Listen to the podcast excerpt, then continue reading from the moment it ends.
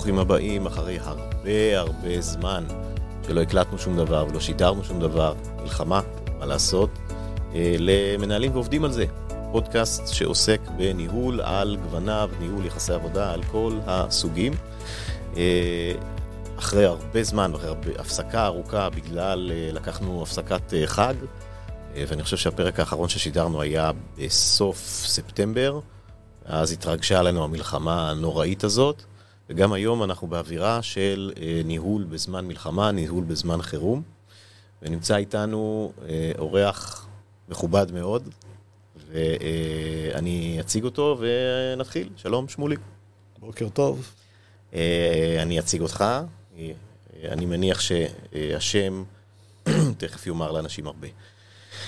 שמוליק, שמואל בן משה. תת-אלוף במיל, היום מנכ"ל אלרוב נדל"ן, מוכרת לכולנו כחברה הציבורית, או יותר מוכרת בציבור כקבוצת אקירוב. אה, שמואל בן משה עלה לישראל בגיל שלוש עם הוריו מעיראק.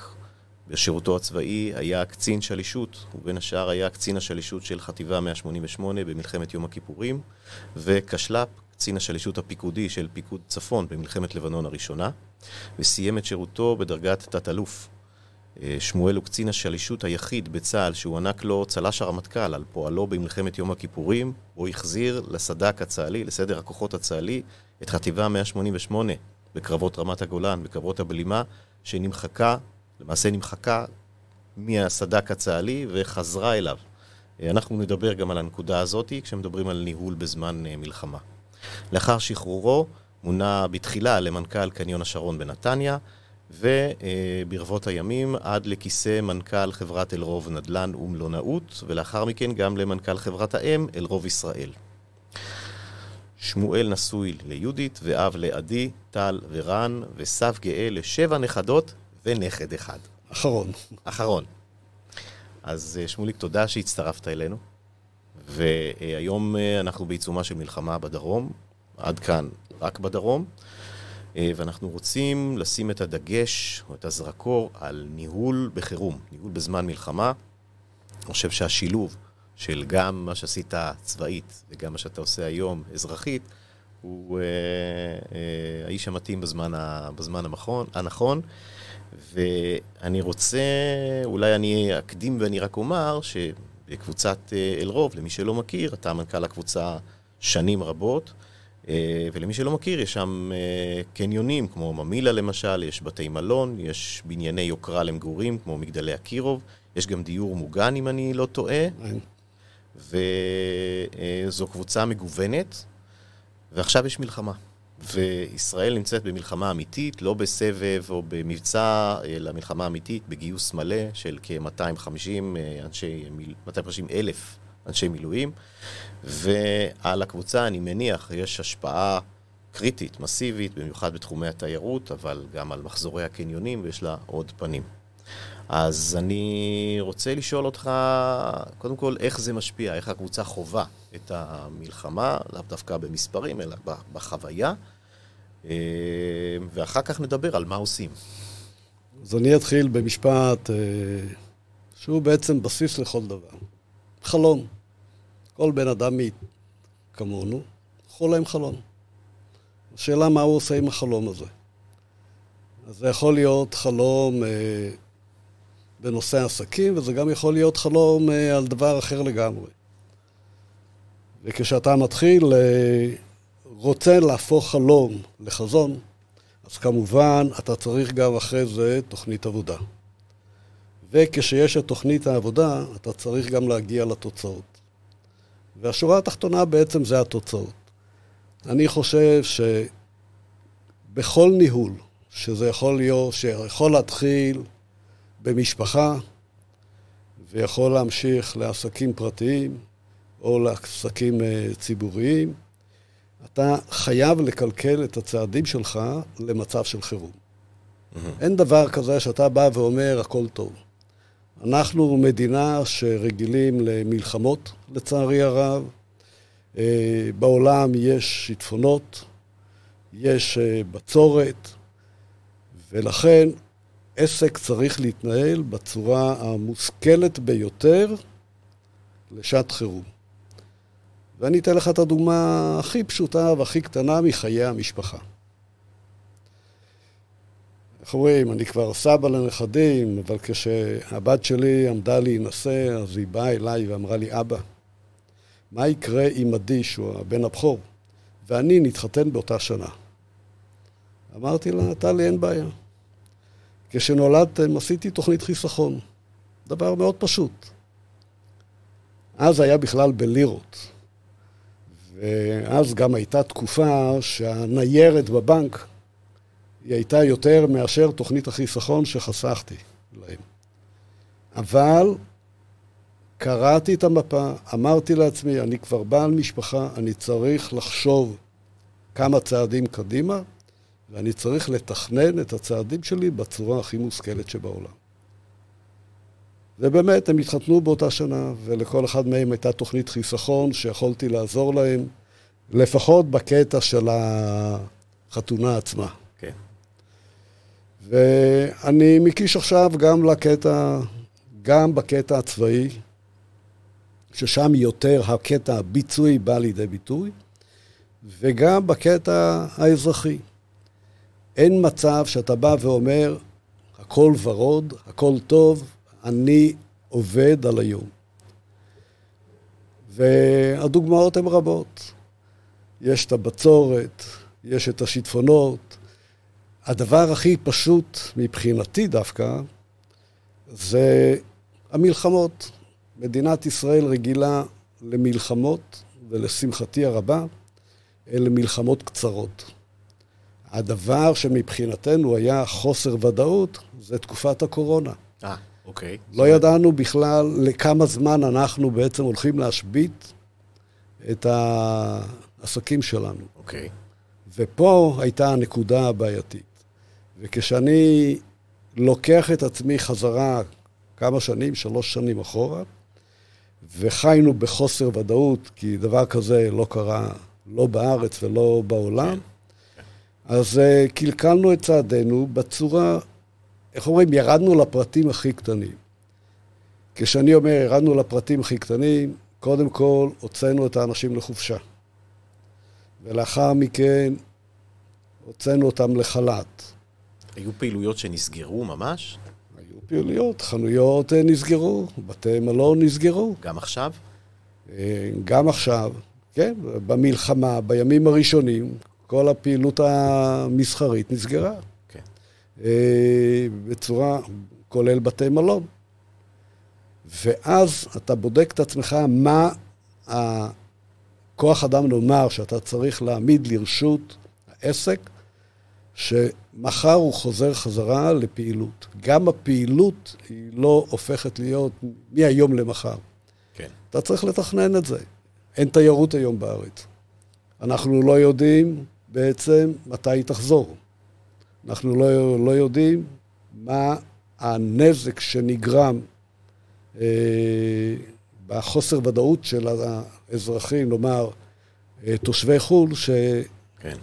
לחו"ל. כן, מה הנזק שנגרם אנחנו, למותג ישראל מבחינת אז תיירות? אנחנו באים ואומרים, בהנחה שבעצם אנחנו רוצים להיות מאוד זהירים, אנחנו מתכננים שלא לפני פסח הבא, אני מדבר על אה, מרץ, אפריל, כי צריכים להתכונן, התיירות לא תחזור לארץ. כן.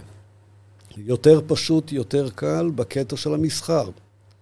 אז באמת, בשביעי לחודש, כל העסקים, שזה היה גם בשבת, נסגרו, והתחלנו להפעיל מחדש כבר בעשירי לחודש. אבל פה נוצרה הבעיה שבעצם לא לכולם אנשי מילואים התגייסו. אנשים אה, פחדו להגיע למקום העבודה. ובאנו לקראת הסוחרים.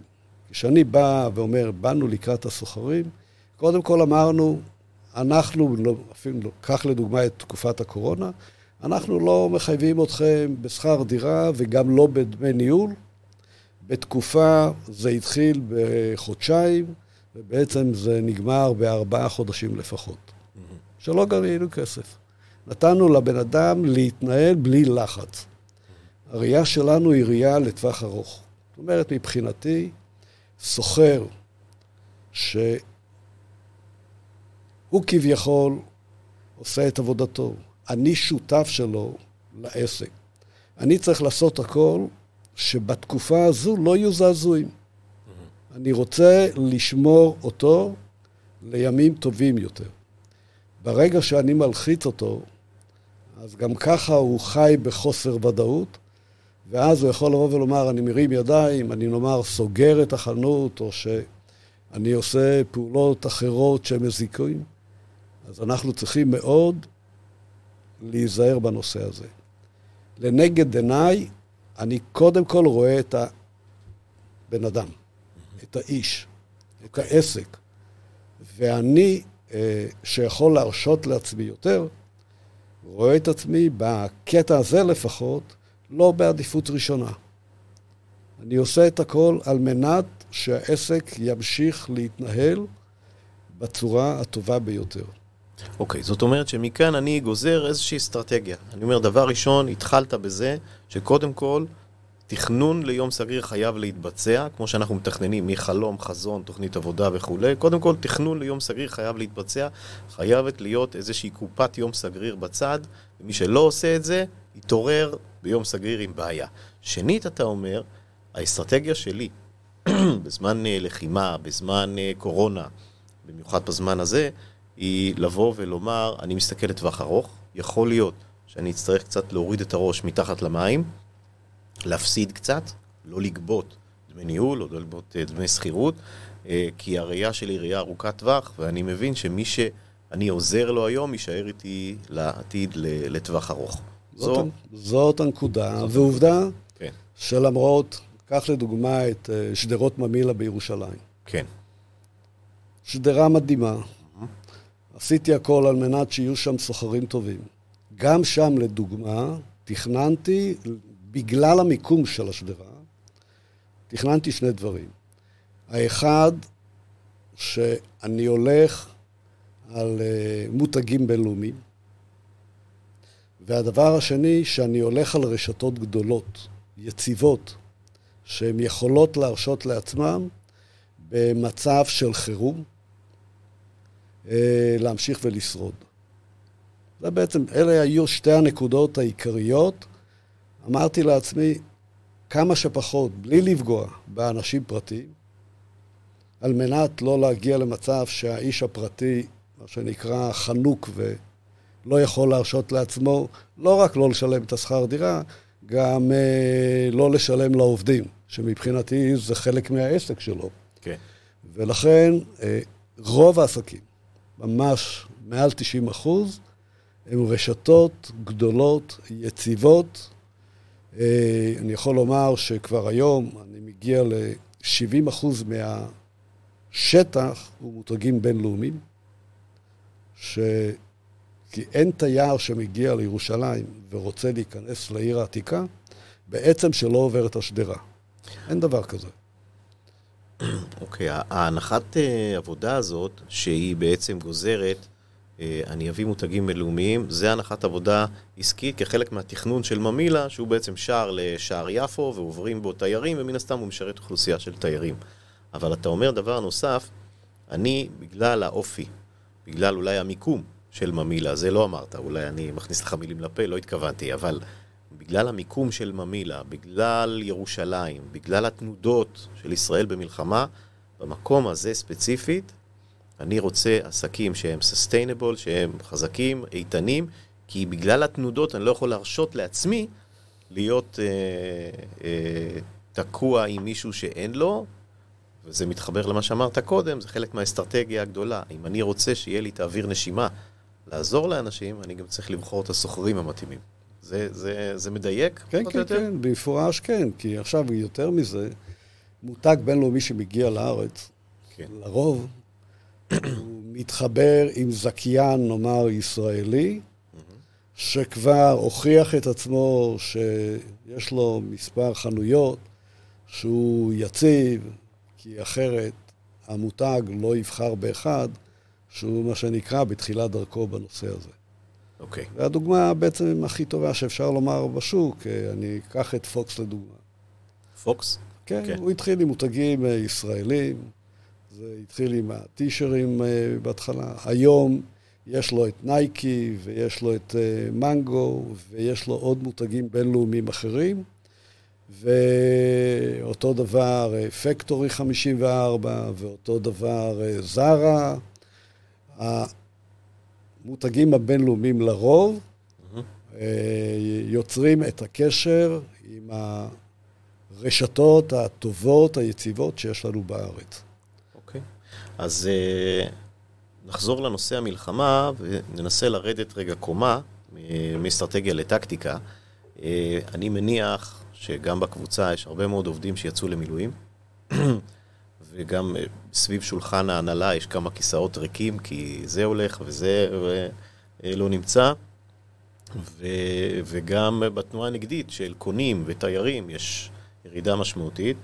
אז בואו ניקח, אם אפשר, לקחת למשל אה, סקטור מסוים. למשל, אמרת מלון ממילה, ואתה אומר שאתה סוגר אותו. אז מבחינה טקטית, מבחינה טכנית אפילו, מה אנחנו עושים כשאנחנו סוגרים תחום פעילות כדי, אני, אני מניח שכל אחד רוצה, אפילו כשהוא נאלץ לסגור איזשהו תחום מסוים, הוא חושב לעצמו, אוקיי, בפסח 24, כמו שאמרת, יחזרו התיירים, אני צריך את המלון עובד או שמיש, לא בלחיצת כפתור, כי זה מלון, אבל בכמה שבועות הכשרה. אז מה עושים? איך שומרים על הפסיליטיז? איך שומרים על כוח האדם? אתה, מן הסתם, אם אתה סוגר, הרבה אנשים יוצאים לחופשות, לחל"ת, אחרי זה נצטרך להחזיר אותם. זה לא אנשים שאפשר ללמד אותם את העבודה ברגע. איך בעצם עושים את ההתכווצות וההתרחבות הזאת בצורה הכי טובה? הדוגמה בעצם טובה, כי עשינו את זה גם בקורונה וגם עכשיו. כשאתה מקלקל את הצעדים שלך, ואתה בא ואומר, זה מלון של חמישה כוכבים, ברמה הכי גבוהה שיש היום אה, בארץ, שזכה לשבחים אה, בכל העולם. אני צריך לעשות הכל על מנת שכשהתייר יחזור, בעצם הוא חוזר למלון שהיה לפני המלחמה. זאת אומרת שאני לא, אני לא יוצר מצב שאני משחרר את כל האנשים, ממש לא. נשארים אנשי מפתח, ותמיד לכל אחד יש את המשנה שלו בכל תפקיד. נשארים אנשי החזקה, נשארים אה, מאבטחים ששומרים על המלון, ואנחנו צריכים לעשות את כל הפעולות המונעות, ואני ארד אפילו לפרטים, של לפתוח את ברז המים בחדר, אה, להוריד את המים באסלה על מנת לראות שה...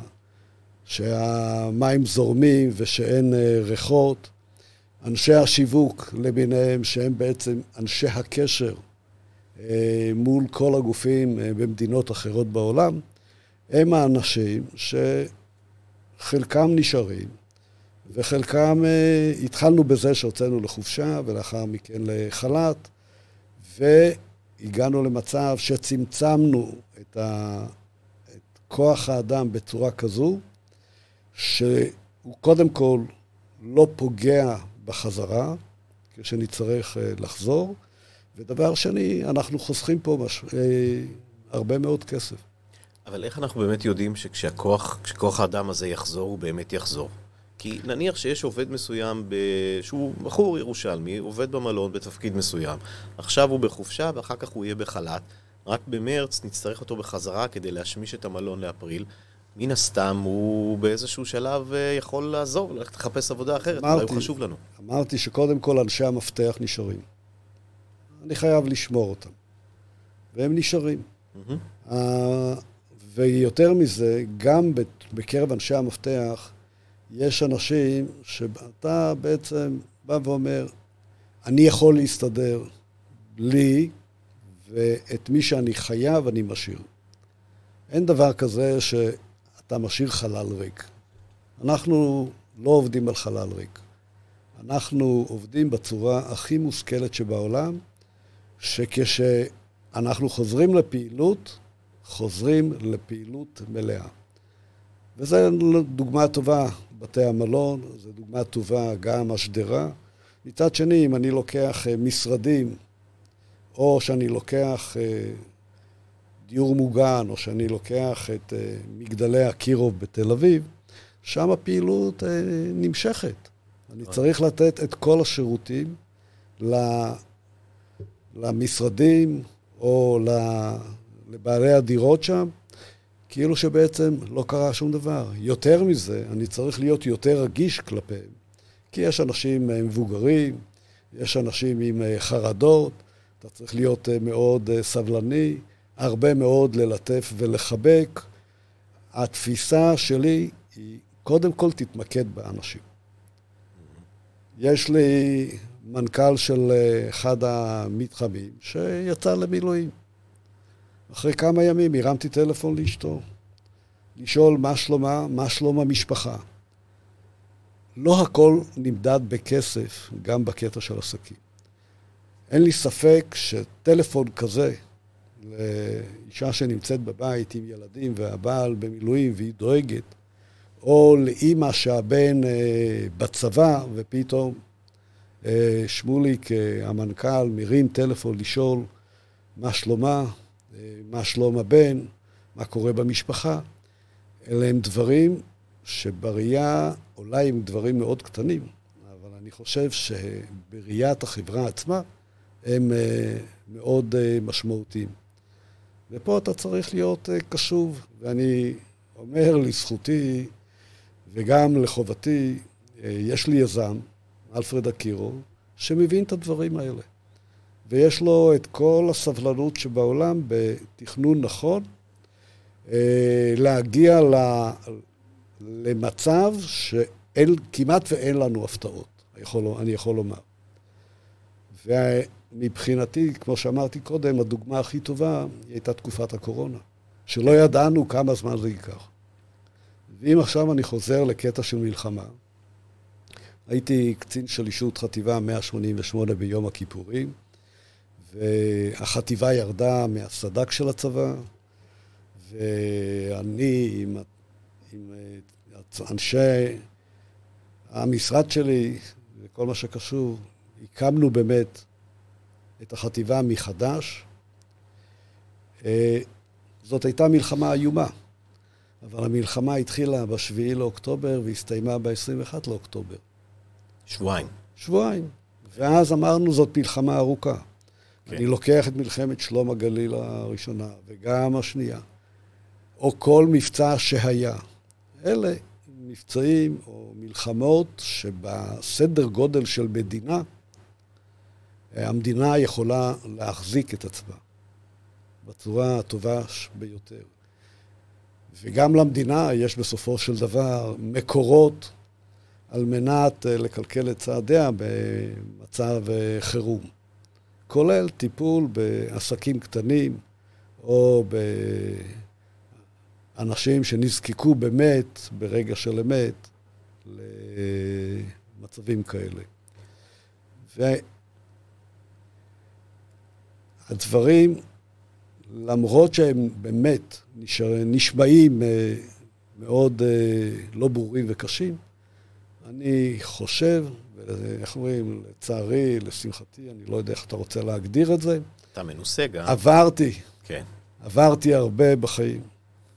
וגם בתחום הצבאי שלי, וגם uh, בתחום האזרחי שלי. ואני יכול לתת לך דוגמה נוספת, שכשהשתחררתי, כן.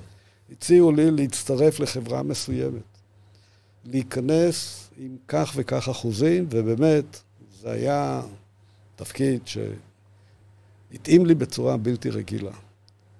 אבל אז באתי, הסתכלתי אה, מול עצמי במראה ואמרתי לעצמי,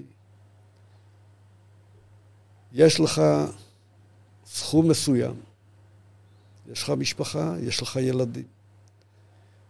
אני בקיא יותר בקטע של הניהול, אני פחות, אה, כשהשתחררתי, הייתי בקיא פחות בקטע הכספי. לא ניהלתי עסק עם כסף. ואת זה למדתי אה, יפה מאוד באלרוב, ויאמר לזכותו של מר אקירוב, שביום שישי, כשתוך כדי הבנייה של קניון השרון בנתניה, והוא היה שני בארץ אחרי איילון, יושבים, משוחחים, והוא היה מלמד אותי את האלף-בית אה, של הניהול. וגם מבחינתו, הראייה הייתה, אני מכשיר את שמוליק, שאז הייתי בן 43, אני מכשיר אותו לא, לעוד כמה שנים. והנה, כן. כבר עברו מעל 30 שנה. מעל 30 שנה. אה, שאני כבר אזרח, ועשיתי כברת דרך אה, יפה מאוד בתוך החברה, ואני יכול אה, לומר לעצמי שאני קם כל בוקר, למרות גילי, מתגלח, מסתכל במראה, ונהנה לצאת לעבודה. כן. בראייה שלי, מקום העבודה זה הבית השני שלנו. כן. כשטוב לך במקום העבודה, אין ספק שאתה מגיע מרוצה הביתה. כשרע לך, אתה בעצם מגיע עצבני וכועס, ולפעמים את מה שאתה לא יכול להוציא במקום העבודה, אתה מוציא בבית, בבית. וזה טעות. כן, זה, זה טעות. זה לא צריך להיות. הזכרת את קניון השרון, אז אני רוצה לחזור לשם ולימי האינתיפאדה השנייה. אנחנו מדברים על שנת 2000, מאוקטובר 2000 ועד הדעיכה הייתה סוף 2003, תחילת 2004, מותו של יאסר ערפאת בערך בשנים האלה. אמ,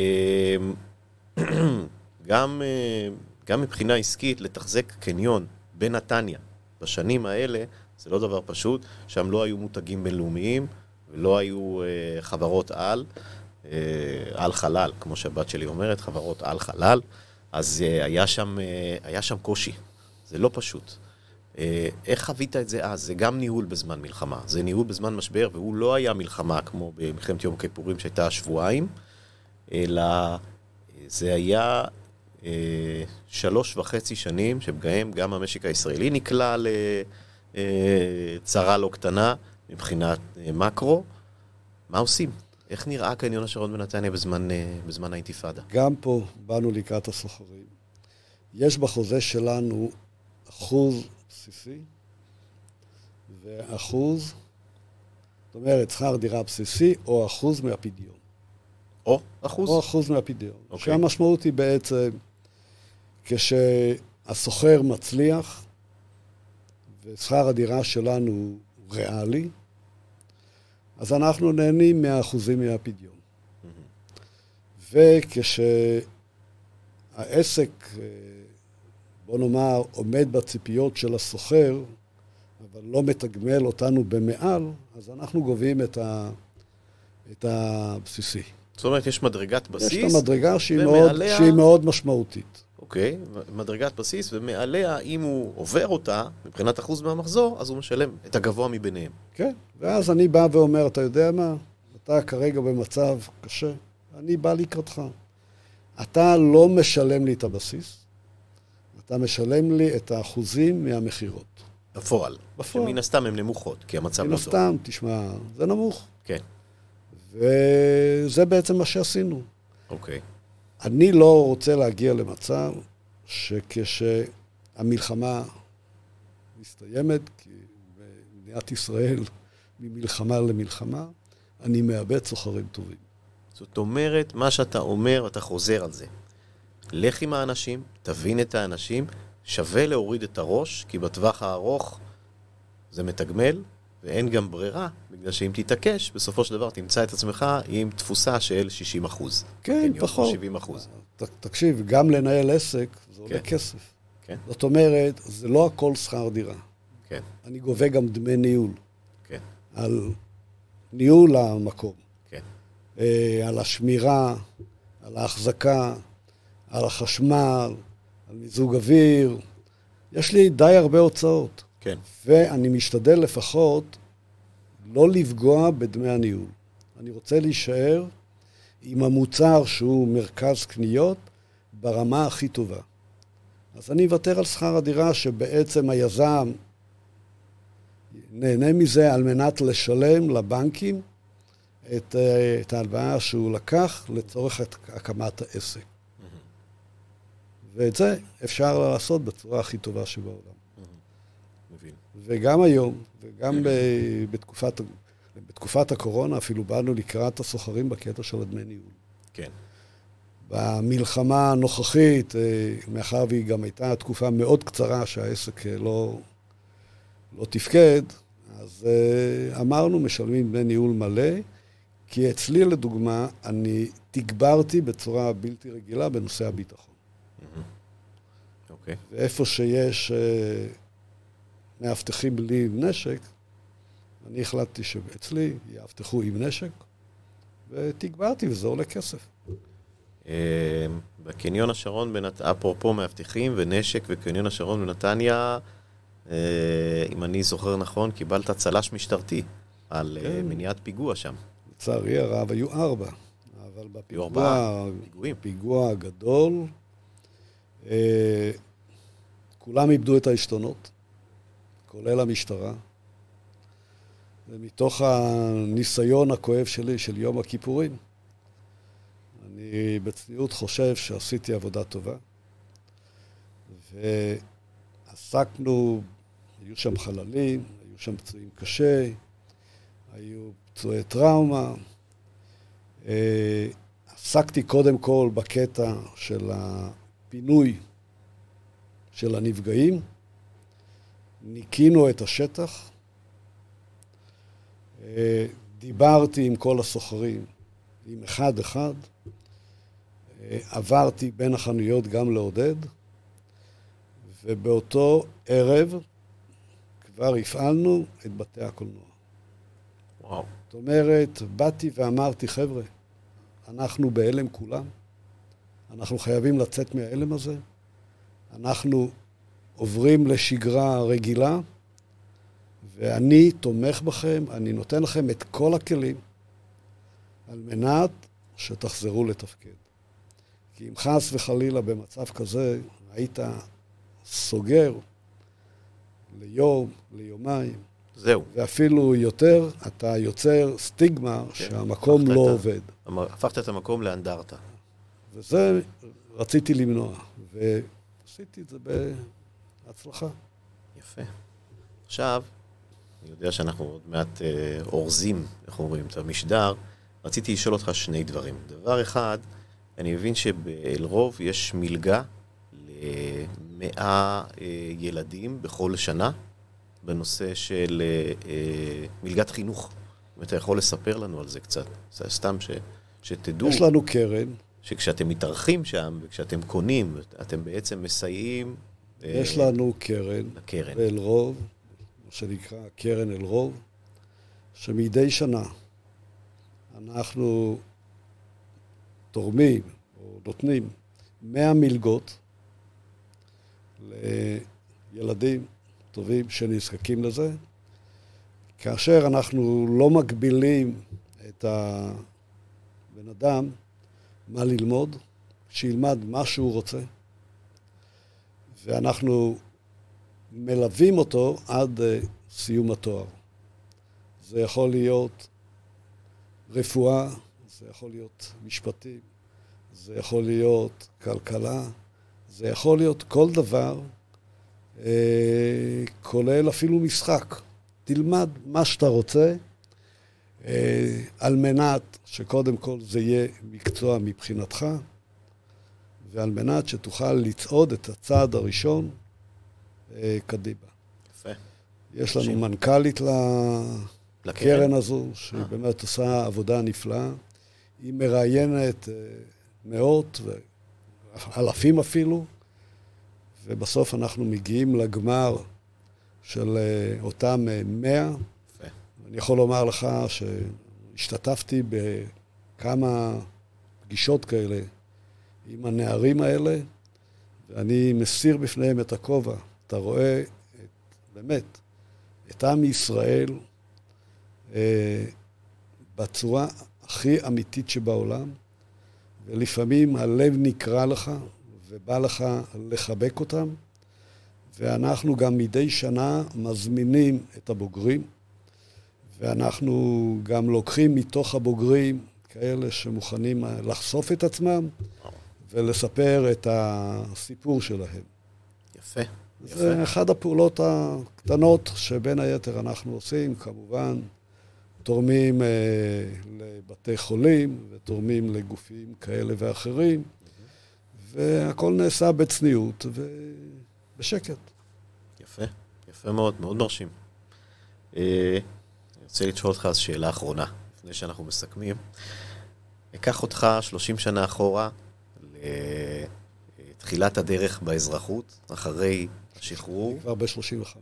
כן. אז כבר 35 שנה אחורה, הנה הוספנו עוד uh, כמה. Uh, תחזור רגע ל, לראש של אותו מנכ"ל צעיר, שרק התחיל את הדרך. Uh, הוא עכשיו ניצב בפני מלחמה. אין לו את הניסיון של היום, של 35 השנים, אין לו את אורך הרוח ואת הראייה שהמלחמה נגמרת, ושתמיד תהיה עוד מלחמה, ואת הסבלנות או השקט שיש לך היום. תן לו עצה חיובית ועצה שלילית.